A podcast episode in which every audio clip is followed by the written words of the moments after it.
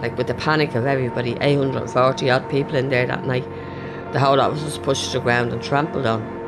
And I was just kept saying, Oh God, please help us, help us. But literally lying on the floor, right, and looking at people trying to open the doors, they couldn't open them. But um, the last, like, last thing I remember was like the music stopping and the lights going out, and it was left in pitch dark with fire, thick black smoke, and fire coming down on top of us. The Stardust was a nightclub in North Dublin. On the night of the Valentine's Disco in 1981, a fire ripped through the venue where 800 people had turned up for the dance competition. 48 people died, and over 200 were injured.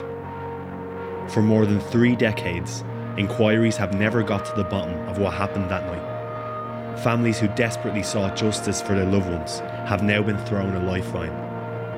The Attorney General has ordered new inquests for the victims.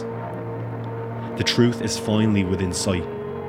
In this six part original series, you'll hear from people there that night, the families of those who died, the journalists who covered it, the first responders who rushed to the scene. And we'll ask the question how did Ireland get this so wrong the first time around?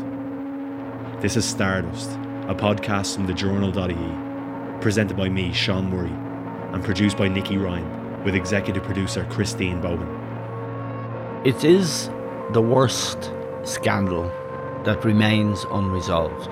And the Stardust is emblematic, really, of how ruthless and cruel the Irish state is, and how it remains as ruthless and cruel as it's always been.